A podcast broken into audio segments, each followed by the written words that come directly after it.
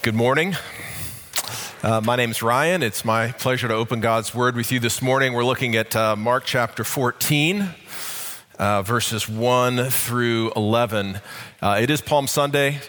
You've probably figured that out already. And so, this is normally when we would look at a passage like we find in Mark 11, a few chapters back, that give us the account of Jesus entering into Jerusalem. We commemorated that moment a, a few minutes ago when our children entered this room with palm branches. We were being reminded of what it was like to be there that day as the crowd sang Hosanna as Jesus rode a donkey into Jerusalem uh, and, uh, and received this incredible welcome.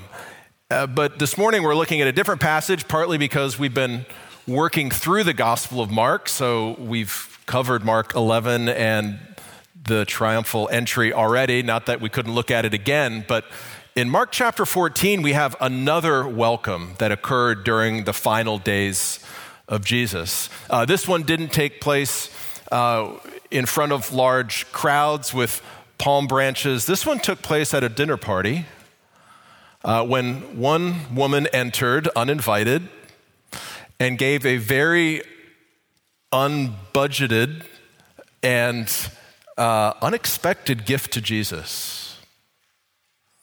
And what's interesting is that um, when we look at this passage, what we find is that this is the welcome that Jesus wants us to remember. This is the one that he wants us, even today, to remember and then to imitate in our own lives. That this morning, as we welcome Jesus, we would welcome Jesus like this Mark chapter 14 beginning with verse 1. Let's give our attention to God's holy word.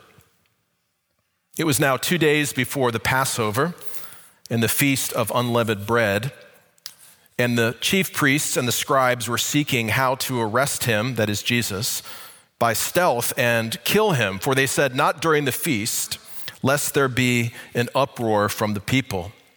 And while he was at Bethany in the house of Simon the leper, as he was reclining at table, a woman came with an alabaster flask of ointment of pure nard, very costly.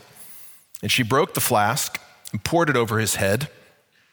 There were some who said to themselves indignantly, Why was this ointment wasted like that?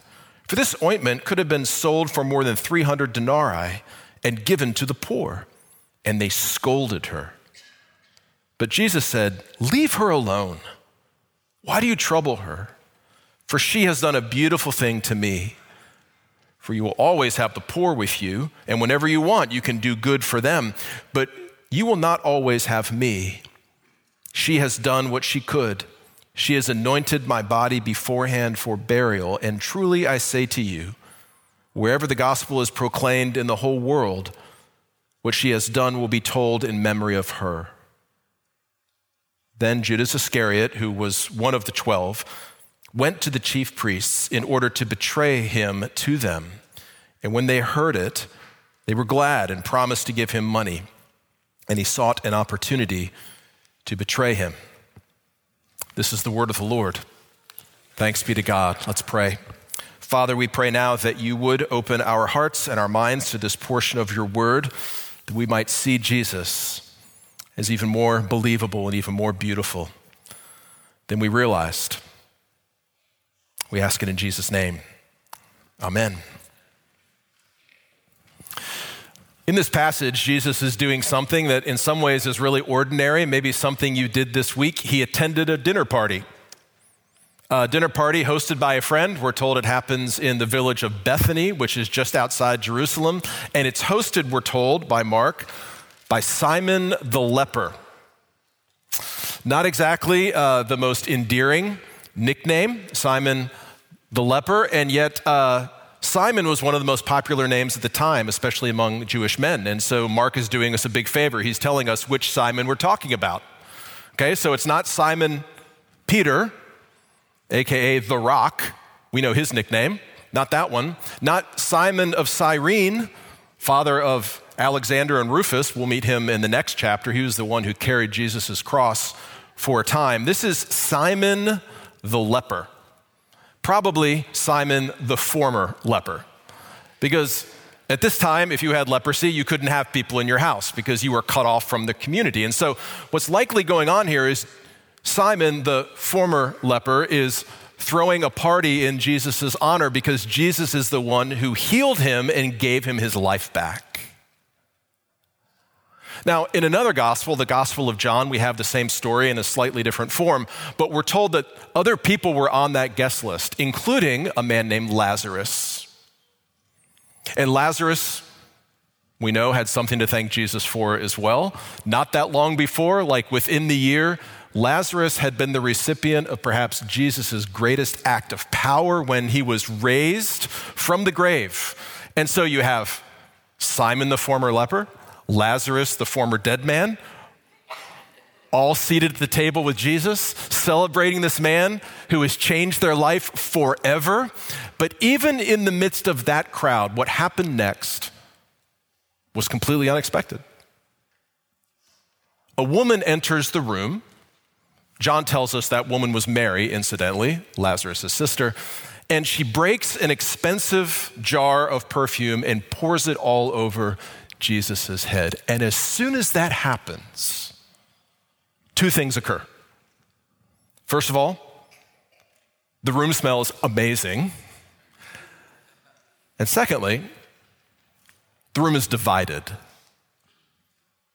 So there, there are some people on one side who are disgusted with what just happened. They're furious. They think Mary just made the biggest mistake of her life. She is wasting something that could have gone to a good cause. It's wasted in that moment, and they tell her so. And there are some that agree with her, that group. And then there is at least one other person in the room who says, no, what, what Mary did was not wasteful, it was beautiful. And that person was Jesus. So here's the question who was right?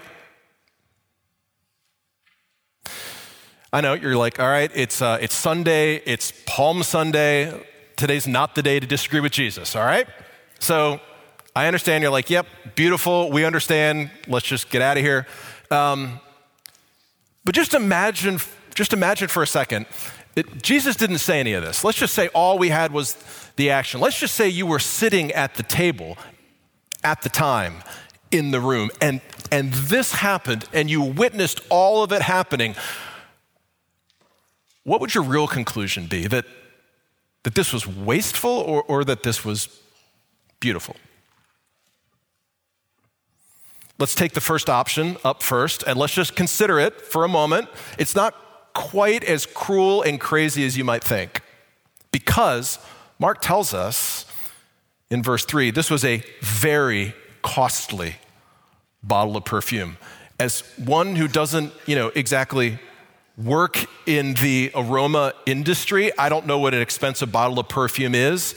I'm thinking 10, 15 dollars sounds about sounds about right. I don't know, you can correct me later, but this was very costly and that means this is a very big understatement.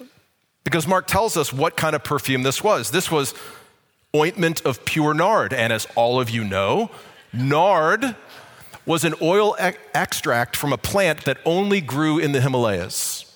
And we're not in the Himalayas at this point, are we? We're in Palestine. And so this was very expensive to get. Uh, in fact, someone at the party, probably the accountant in the room, immediately does the math and tells us how much this bottle of perfume, this bottle of nard, was worth. Verse 5. It, it, it probably would have gone for more than 300 denarii, which is one year's wage, one year's salary, right there in one bottle of perfume. So I'll let you do your own math on that, but let's just say 60, 70, 80,000 dollars worth of perfume gone in a second. And not only is this expensive, this is also excessive. Because she doesn't just take the cork out and you know put a little drop on there. People would say okay maybe we could allow that sort of thing. She breaks the flask we're told in verse 3 and she pours it over his head so that it's running down his head down his body dripping off of his toes You see, it was customary in this culture, if you were an honored guest, to be anointed with oil when you came to the dinner table. It was sort of like when a guest speaker comes to speak at an event, you give the guest speaker a gift, or a foreign dignitary comes to visit a country, you give them a gift, you know, smile and a handshake and all that. Uh, and so you anointed a guest, but you didn't do this. You didn't give the person a bath in the most expensive perfume around. And so you could begin to see the wheels turning immediately. The well meaning, pious, religious, socially sensitive people in the room are adding it up and they're saying, You've got to be kidding me. In fact, the word that's used here, indignant, means indignant. Okay? They're not just annoyed. It, it, it, it's not like when you threw your retainer away in eighth grade by mistake on the lunch tray, your dad was mad, all right? And then you did it again in ninth grade, and he was really mad then too. We're, in fact, the word here, if you look at it again in verse 5, is scold. Uh, the Greek word that's based on, that's translated into English, is the word flaring nostrils. Now, maybe that does remind you of your dad when you lost your retainer. I don't know. Uh, we could talk about that later, but you get the idea. This is, this is the image of a bull that's ready to charge. These people are furious. Why are they so angry? Well, think about how much good this money could have done. A year's salary. I mean, that's, that's feeding a lot of hungry kids. That's a lot of medicine to, to heal diseases. I mean, that's potential lives could be saved with that kind of money. And instead, what does she do? She wastes it all on Jesus.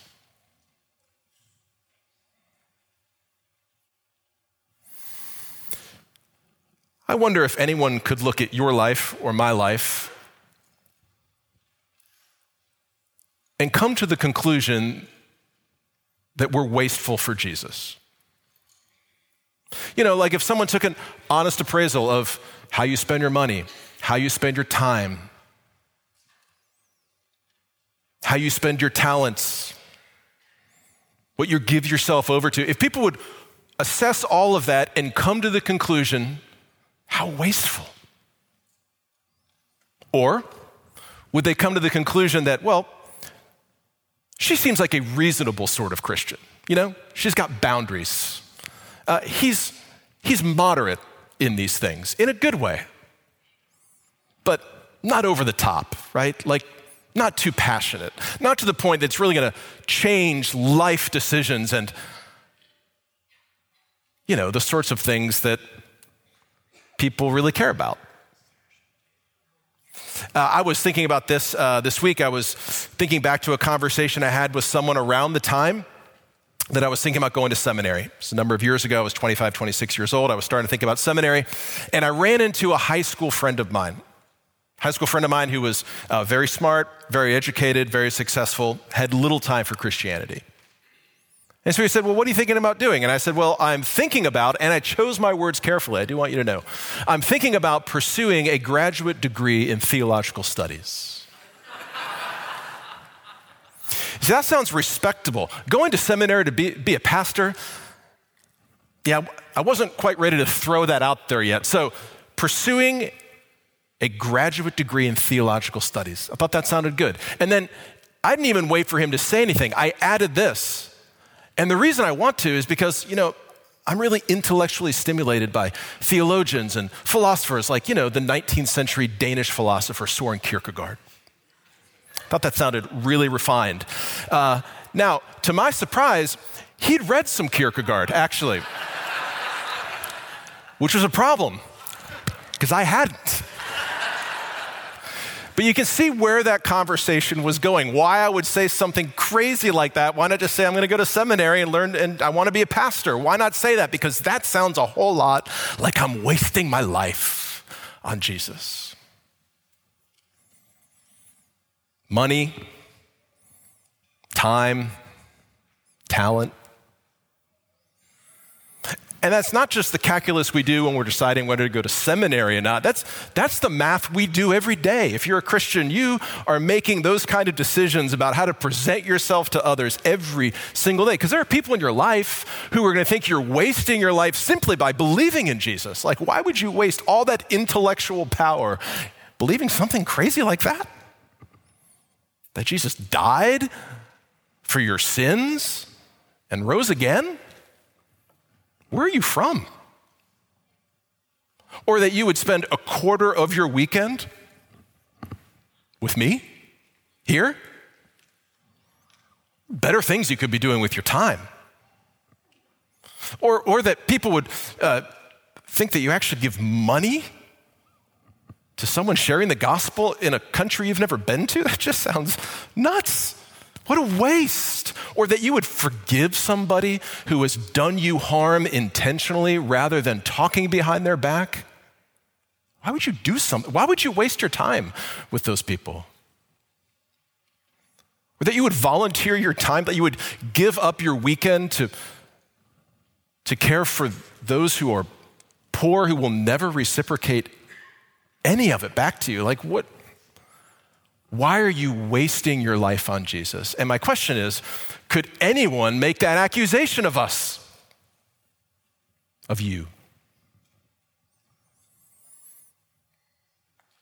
Because what Jesus says in this passage is that as wasteful as that sort of radical life toward Jesus might seem to many people we know and other people we don't know but are happy to give us their opinions anyway, Jesus says it's not wasteful at all, it's beautiful. Notice the way he turns it around. Um, maybe they're hoping, the folks in the room who are all about caring for the poor, maybe they're hoping Jesus is going to jump on the bandwagon and scold her as well and say, Yeah, you know, this could have gone to something you know, a little more practical. I appreciate the gesture, but come on. But instead, Jesus jumps right in and defends her in verse 6. Leave her alone. Some of you this morning, these are the words of Christ you need to hear. You need to hear Jesus stepping in and defending you, vouching for you, being protective of you. Leave her alone. Why? Because she has done something beautiful to me.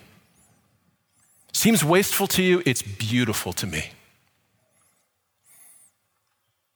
Why is it beautiful? Jesus gives us a hint. It's a strange hint, but it's a hint in verse 7 when he says this For you will always have the poor with you, and whenever you want, you can do good to them. But you will not always have me.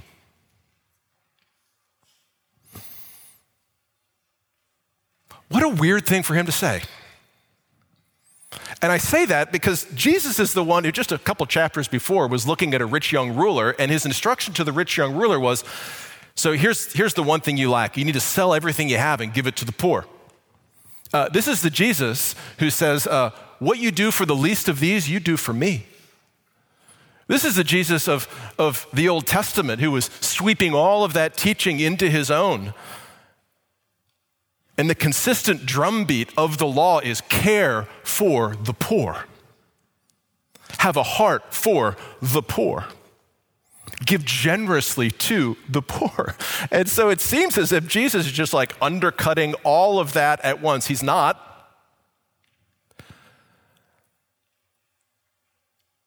But he is saying what Mary did was right. She, she took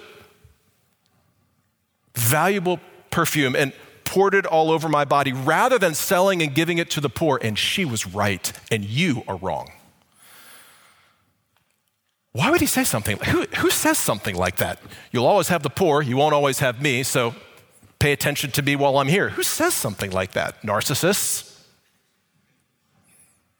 Delusional people? and Jesus. Because Jesus is saying, I am worth what she gave in worship and so much more. He's making a profound statement of who he is.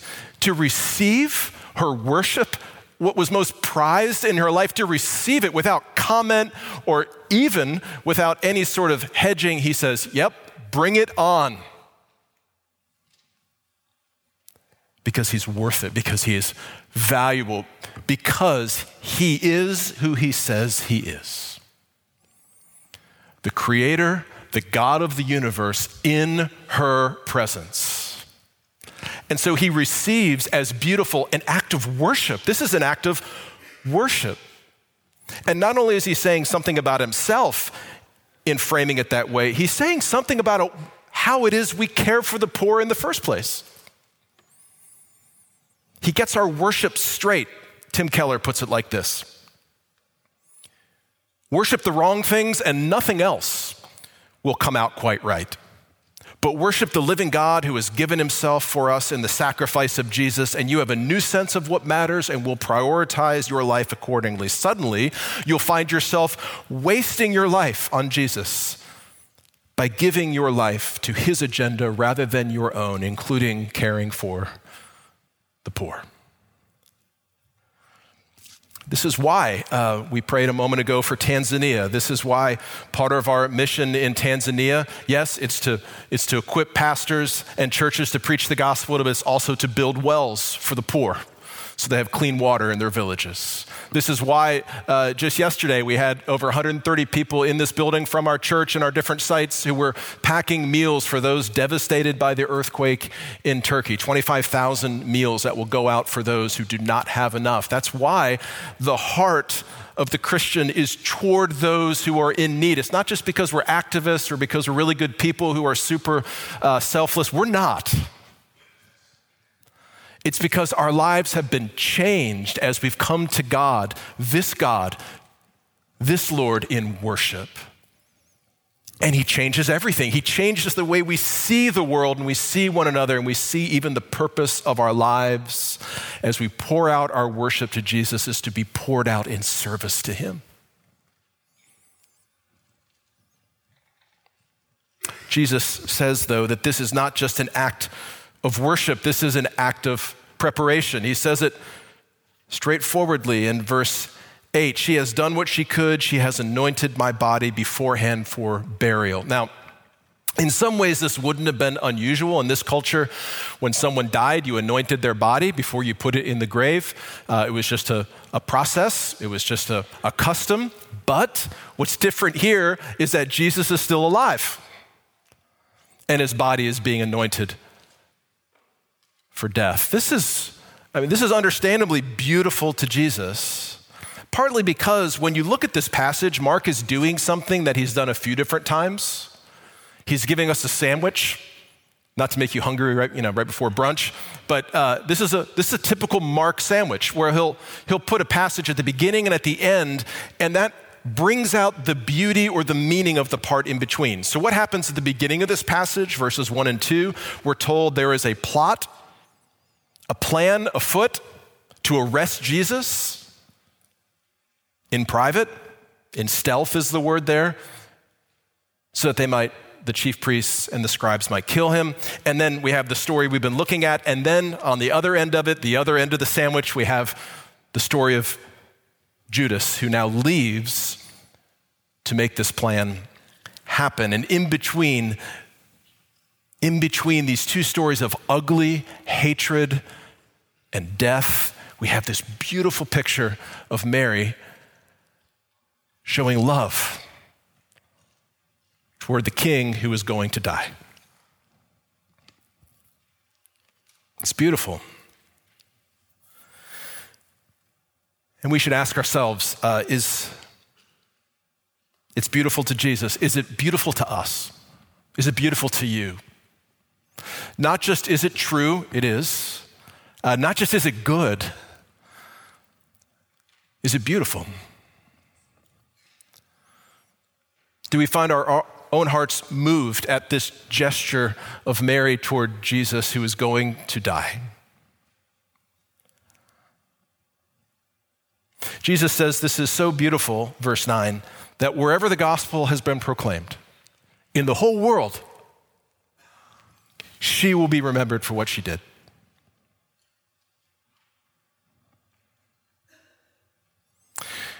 And it just happened again.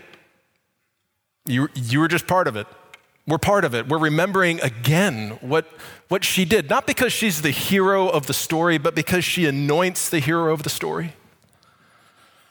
In fact, it's interesting that Mark doesn't even mention her name. We have to go somewhere else to get it.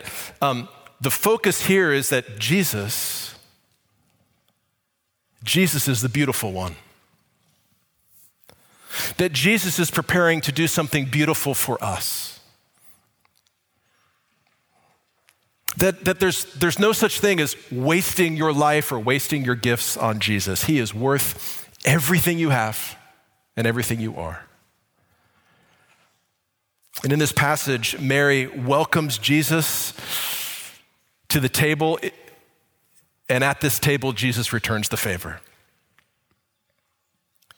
Jesus pours out expensive perfume on Jesus at this table. We're reminded that Jesus has poured out his life for us, that this, this expression of extravagant love is even more beautifully presented here, and that extravagant love is given to you, that Jesus would give his body and his blood for you. That's why Jesus can talk about the gospel and his death in the same breath, because it is his death that brings us life. It's his death that frees us from the power and the guilt of our sins, and it's his resurrection that gives us hope, even in the face of the ugliness of hatred and betrayal and death. You know, when Jesus was on the cross, there were many at the time who said it was a waste, waste of a good life, waste of a young life, and they couldn't have been more wrong. Unjust? Yes but not a waste. His death is a treasure to us. And as we come to this table, we remember what he has done for us so that we might receive him as our beautiful Savior. Let's pray together. Father, we thank you for this table, for laying it before us as a way of preaching to all of our senses that the gospel is true. I pray now that as we come to this table together, you might stir our hearts, that we might see Jesus, we might receive him. We ask it in Jesus' name. Amen.